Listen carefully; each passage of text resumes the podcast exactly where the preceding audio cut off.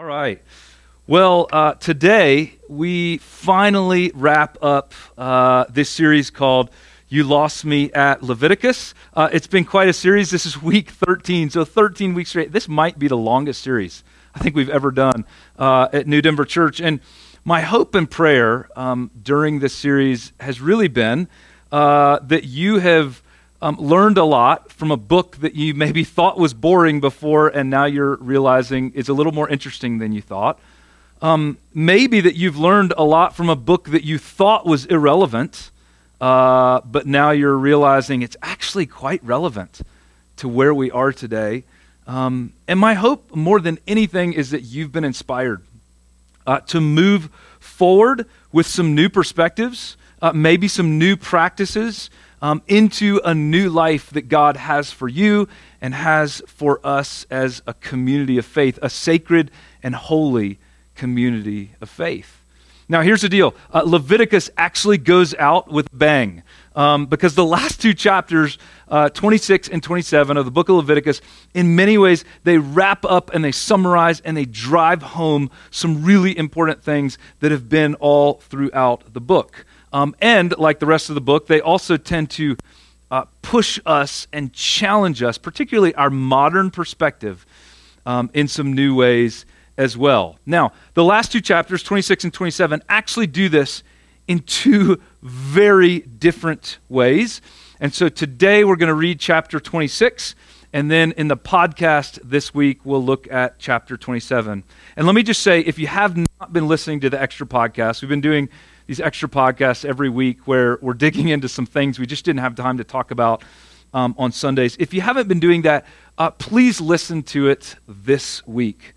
Um, because the way that chapter 26 wraps up the book and the way that chapter 27 wraps up the book are actually quite different, but they balance each other out.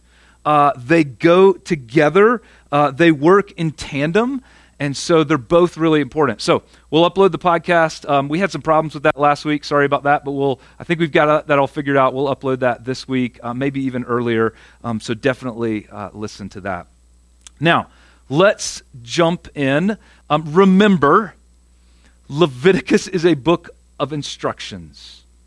It's for a group of people who have been liberated from slavery in Egypt. They are in the wilderness at Mount Sinai and they're uh, awaiting God to lead them into the promised land. And so Leviticus are all the instructions for how to bring a new order into their lives and into the world as they start this new life in the new land that God is taking them to. So here's how it all wraps up. Chapter 26, verse 1 says this Do not make idols or set up an image or a sacred stone for yourselves and do not place a carved stone in your land to bow down before it. I am the Lord your God. Observe my Sabbaths and have reverence for my sanctuary. I am the Lord. So, uh, Leviticus begins to wrap up by basically just repeating two of the Ten Commandments. And these things that were mentioned in Exodus, they've been mentioned in Leviticus. And it's almost as if God is saying, hey, if you forget everything else I've told you, don't forget these two things don't make any idols and practice the Sabbath. Now, for them, an idol is just anything that you worship that's other than God, right? So don't make any of these. For them, it was images or stones or these carved stones. And this is a reference to the kind of idols that the Canaanite people worshiped. They would make these idols out of stone and they would uh, worship them. And so basically, God is saying, hey, you're going to live among these people and within this culture that worships a whole bunch of different things than you worship. Don't worship those things. And it's easy for us to read a passage like this and think, well, we don't have these kinds of idols today. We don't really have statues. I mean, some people have little statues of Buddha, and there's statues of Thomas Jefferson, right? And uh, I guess you could say some people worship those things, but, but most of us don't. But if you just step back and remember, an idol is really anything that you give significant time and attention and affection to other than God. And so for us, this would simply mean hey, don't worship your wealth, don't worship your career. Don't worship the approval that other people give to you. Don't worship your body. Don't worship your hobbies.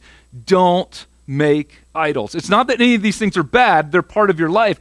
Just don't worship them or make them more important than God. And then practice the Sabbath, right? And we keep seeing over and over and over how important this idea of Sabbath is. And I, if you're like me, I think we want to keep saying, well, yeah, I mean, Sabbath is a good idea. It's an aspiration. If I can figure out how to make some Sabbath time work each week, uh, that's definitely something we should all shoot for. And it's almost like Leviticus is saying, no, no, no, no. It's not just an aspiration, it's essential. It is crucial.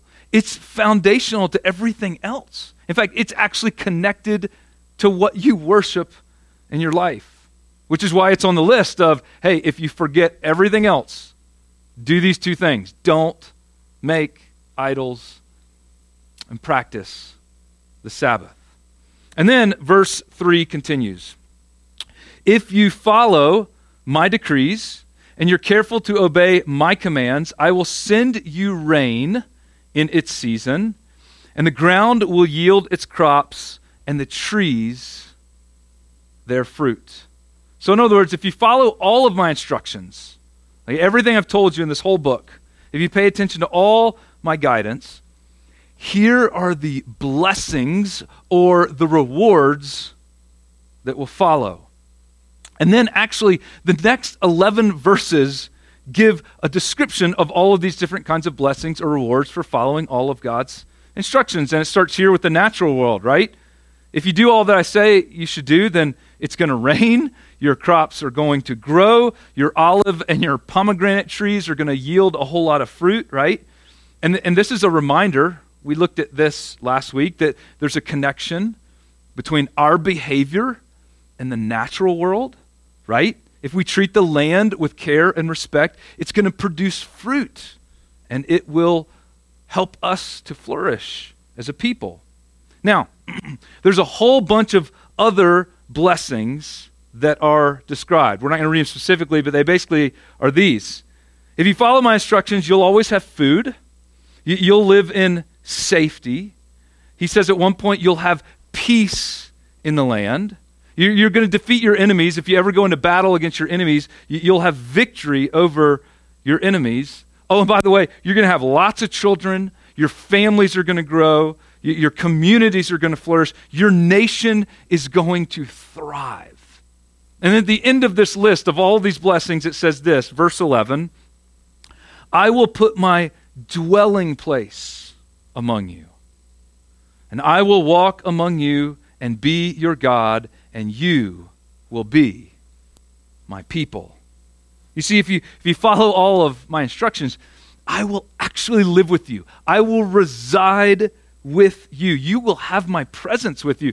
And there's this picture here that goes back to the book of Genesis. Early on in the Genesis, Adam and Eve are described as living in the Garden of Eden. And it says sometimes God would just be with them, and it was like he was walking with them, just hanging out with them, having a, a conversation. And that's the picture. If you follow my instructions, I will be with you, and I will be your God, and you will be my people. And then God says this, verse 13 I am the Lord your God, who brought you out of Egypt, so that you would no longer be slaves to the Egyptians. I broke the bars of your yoke and enabled you to walk with heads held high. Don't forget, I rescued you from this land where you were never meant to live and a life that you were never meant to live, so that I could bring you to a new land and a new life that you were always meant to live. And God has made it clear throughout Leviticus this isn't just for Israel. It's, it's in a way to model this new life in this new land for all of humanity. And what an amazing opportunity to be given a new life, a new land, a new home, and to model a way of living with God for all of humanity. And then verse 14. But if you will not listen to me and carry out all of these commands, And if you reject my decrees and abhor my laws and fail to carry out all of my commands and so violate my covenant, then I will do this to you. so here's the flip side. Because if you do everything that I tell you, then there's going to be all sorts of blessings that follow. But if you don't follow my instructions, there's a whole bunch of consequences. And, and before we read or look at those consequences, uh, this chapter at the end of the book of Leviticus, it's actually quite common in ancient literature. Whenever two parties uh, come together and they enter into an agreement with one another, in this case, it's God saying, I will be your God, and the people saying, We're going to be your people, right? The agreement would always conclude with a list of blessings and consequences. Sometimes it's called blessings and curses, or rewards and punishments. In other words, if you keep your end of the deal and I keep my end of the deal, here are all the blessings and all the rewards, rewards all the, the good things that will happen if we both keep our end of the deal. And basically, that's what God has been saying. If you follow my instructions, if you do what I tell you to do, then it's going to rain, your crops are going to grow, you're going to have peace and victory and battle, right? You're going to have children, you're going to live in harmony with the land. I will always be with you. All of these amazing things will happen. But if you don't, keep your end of the deal. If you don't follow these instructions, then here are the curses or, or the punishments or the consequences that will follow. Because we actually made a covenant. And this word covenant is a really important word. We entered a covenant together on Mount Sinai, and that's described in detail in the book of Exodus. And a covenant, by the way, is, is like a treaty or it's like a business contract, but it's a little bit different because there's a, a relationship between the two people that are entering into this. A, a covenant is where you're actually binding yourself to another person or another group of people, and you've said, We're going to do things for one another in relationship together. And so, if we do all of those things, if you do these things as my people, then here are all the amazing blessings that'll follow. But if you violate the covenant, do you see that language here? If you do all of these things, essentially what you're doing is you're violating the covenant. You're turning your back on me. You're not living as my people. You're not following my instructions. You're not doing what you said you would do. If you violate the covenant, here are all of the consequences. Now, I'm going to read for you, and I just want you to listen to some of these verses. We won't put them on the screen. I'm just going to read a bunch of the verses that follow, and I want you to just listen. Verse 16 I will bring on you sudden terror, wasting diseases, and fever that will destroy your sight and sap your strength. You will plant seed in vain because your enemies will eat it. So that's serious. God is going to bring terror on them. And, and God is clearly taking this personally if they don't follow his instructions. And this sounds a bit offensive at first when we hear this, right? God is going to inflict disease on his own people. And it's partly described this way because it is personal.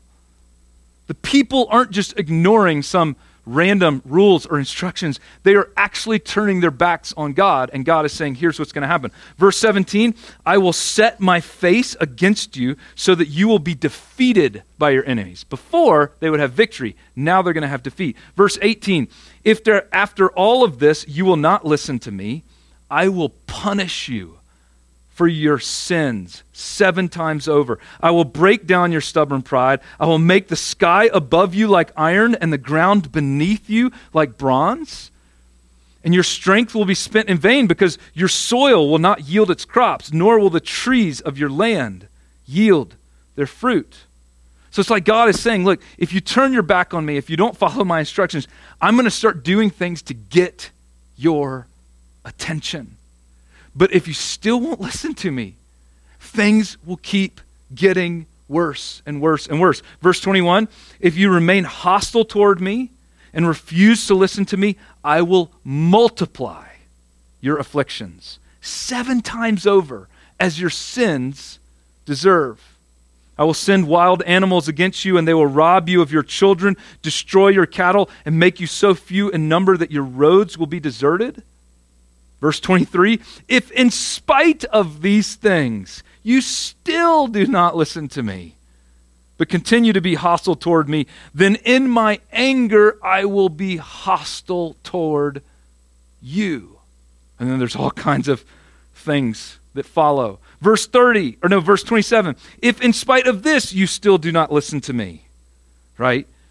If you don't accept my correction, verse 23 says, then I will continue to be hostile toward you. And then more terrible things are listed. Verse 30 I will destroy your high places.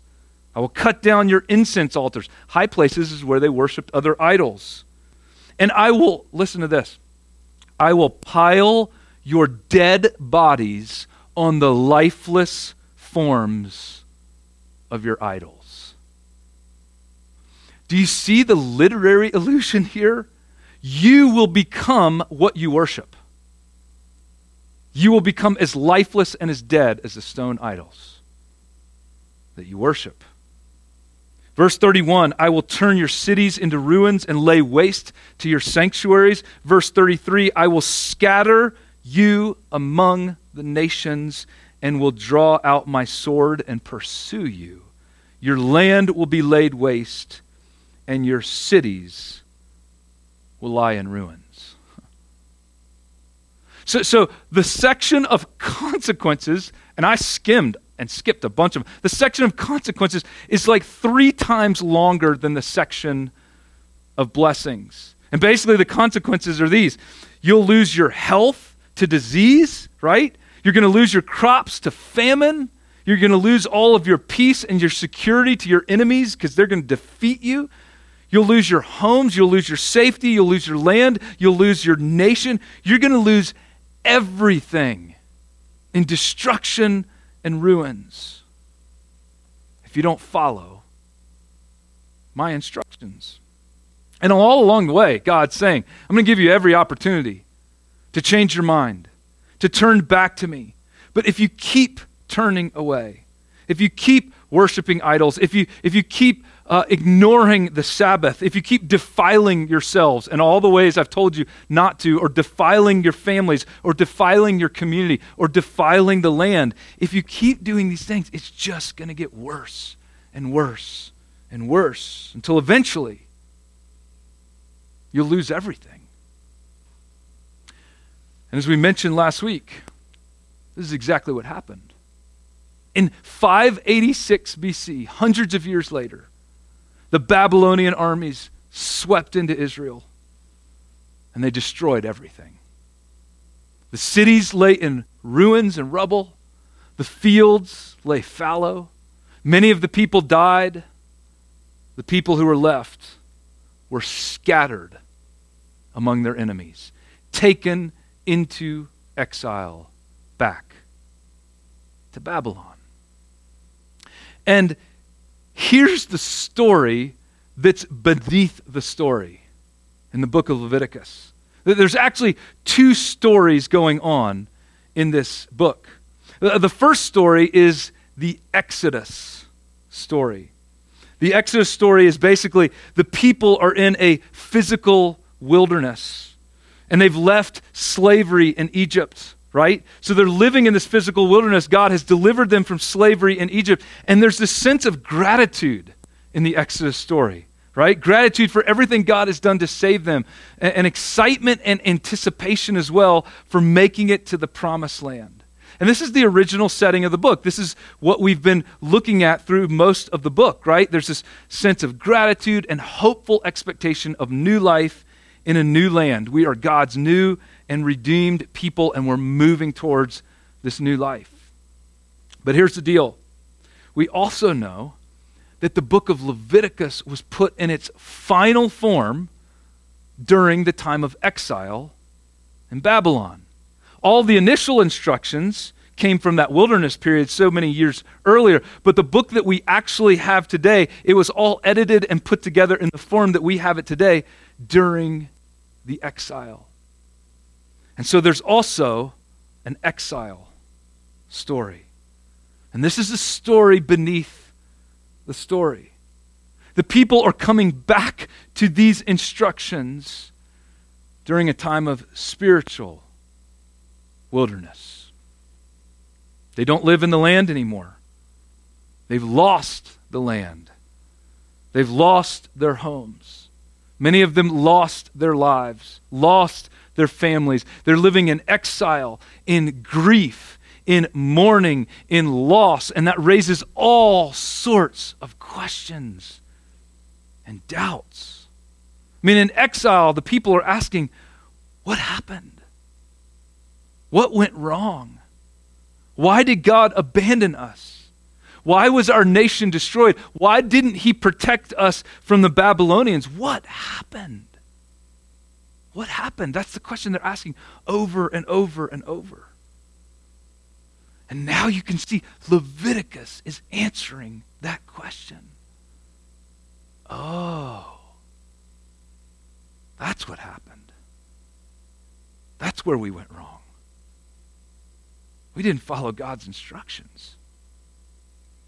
We worshiped other gods and idols. We lost our way. We lost our identity. We abused the land. We took advantage of the poor. We essentially created another Egypt. God didn't abandon us, we abandoned God. And so it's in exile that the people are living with this deep sense of both grief and regret. Now, let me address one issue that I think we all have when we read uh, Leviticus 26, and then we'll kind of wrap things up by talking about how all of this applies to our lives specifically. But here's the issue. When you first read this, and maybe when you heard me reading some of those verses, um, God sounds extremely violent and vengeful, right? I mean, the language is so personal and so specific. If you abandon me, here's what I will do personally to you. And I think you can actually read this in two ways. You can read this as God is a punisher or God as a protector. Now, if you come to the Bible with the perspective that God is kind of like a judge, then, uh, then you get to the book of Leviticus, right? And uh, we started reading it, and it's a whole bunch of rules, and they get boring and tedious at first. Uh, maybe not at first, maybe the whole time. And some of them seem random and arbitrary, right? And then you get to this chapter that basically says if you don't follow all of these rules, God will punish you with a vengeance. And so this chapter easily can reinforce the idea that God is just like a judge waiting to punish people. But what if this is so much more about God being a protector? I mean, for starters, he's protecting his name and his reputation. Because basically, remember, they've entered into a covenant together. So the nation has bound itself to God. They speak for God. These are Yahweh's people. They represent who God is to the rest of the world. And if they're not going to do any of the things that they said they would, if they're not going to follow any of his instructions, if they're just going to live in the same old ways and worship the other gods and the other idols and continue to mistreat people, God doesn't want to be any part of that. He needs to protect his name and his reputation. But you know what he's also doing? Is he's protecting the vulnerable? I mean, so many of the instructions we read are about God saying, whatever you do, don't take advantage of one another. Create a new kind of society where people don't take advantage of each other. Where people take care of the widows, where people take care of the orphans, where people take care of the poor and treat the immigrants differently. And the prophets during Israel's history will begin to rail on Israel because they see none of this is happening, right? And they start to see Israel has just created another Egypt again. Israel is just oppressing people again. And God sees this and he's not going to stand by and watch this happen. And so, of course, it makes him mad. Of course, it makes him angry. He has this deep sense of righteous anger against injustice. And so, he's not going to let his people create a system that he has to rescue people from again. So, he's protecting the vulnerable, he's also protecting the land because they're abusing the very land that God gave them. And over the years, it's like God keeps telling them, you have to change your ways. And you can see this, this, this care that God has for his creation. It's almost like he's counting all the years that the land is not getting any rest. The land is not getting any kind of sabbatical. And the more they abuse the land, the more it breaks God's heart. And so part of the reason that they're sent into exile is because God's heart is broken over the land that never gets any rest while they are abusive in it and towards it. You see, God is so much more a protector than he is punisher. He's like a father who loves and cares for his creation, his people, the most vulnerable among his people and he knows, just like any good parent knows, any good father or any good mother knows, if, if they keep ignoring him, eventually they're going to have to experience the consequences of their decisions.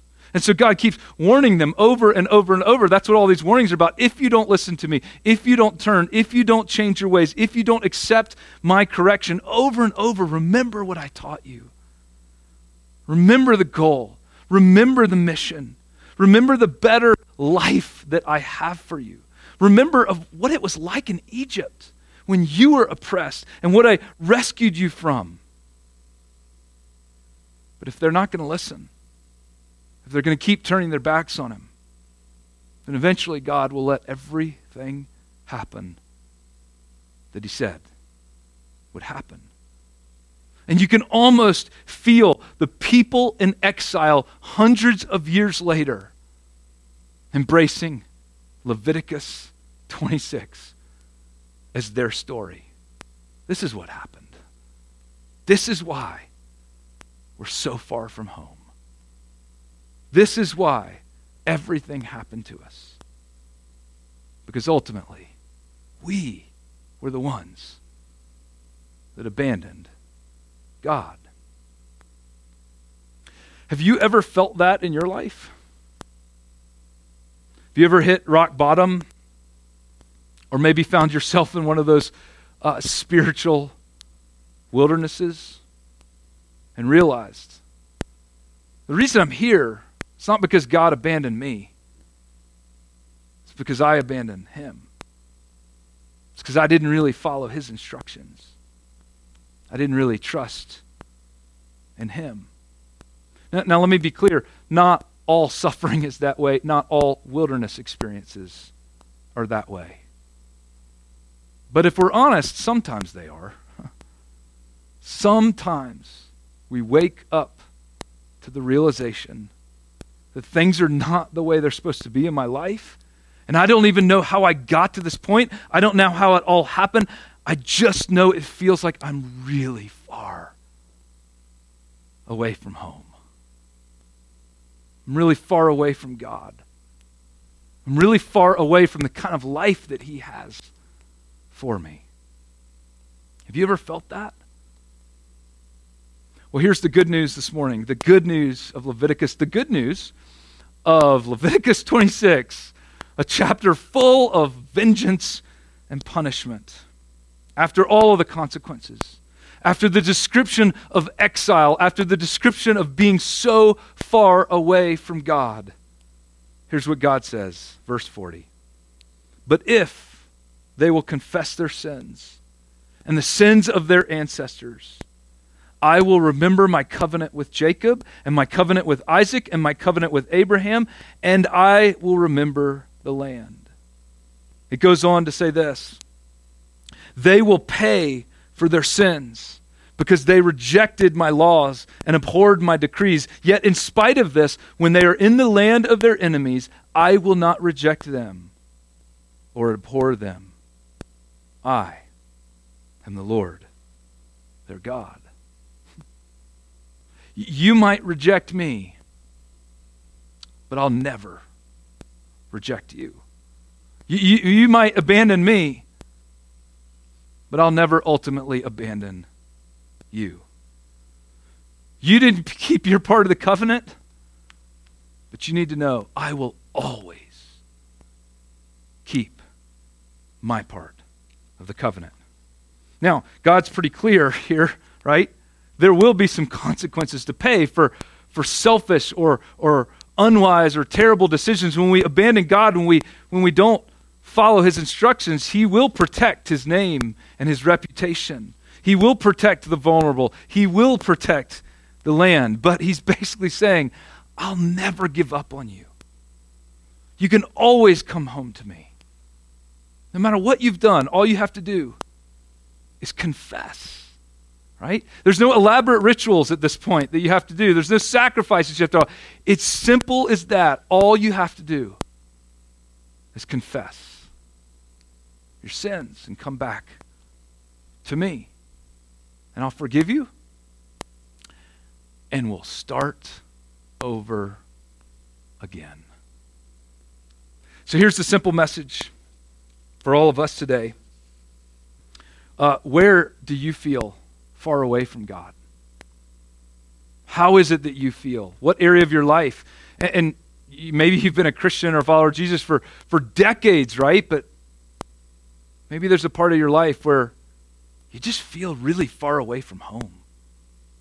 Spiritually speaking, right? Physically, we're all cooped up at home right now. But spiritually speaking, where do you feel like you've gotten off track? Where you've maybe abandoned God, where you've just slowly drifted away from Him and you don't even know how it happened or, or what it happened, and, and yet you just realize you're really far away. And God says today, well, you can just come home. I haven't abandoned you. I'm still here. You're the one that drifted away, and you don't even know how it happened, and we'll have to work through all of that. But I want to give you a fresh start. Let's wipe the slate clean. You can come home to me. Let me pray for us today.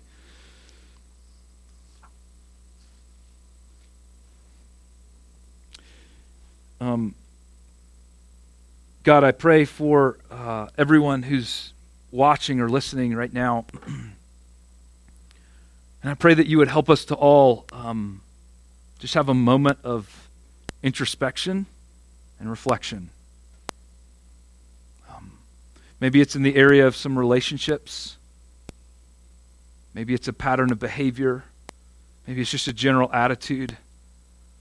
Um, maybe it's just something deep in our hearts that nobody else knows about. But um, I pray that you would help us to figure out where it is or why it is that we feel so far away from you in some parts of our lives.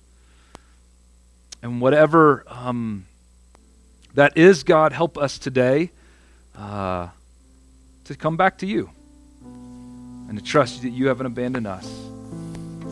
We want to worship you. We want to love you. We want to be your people.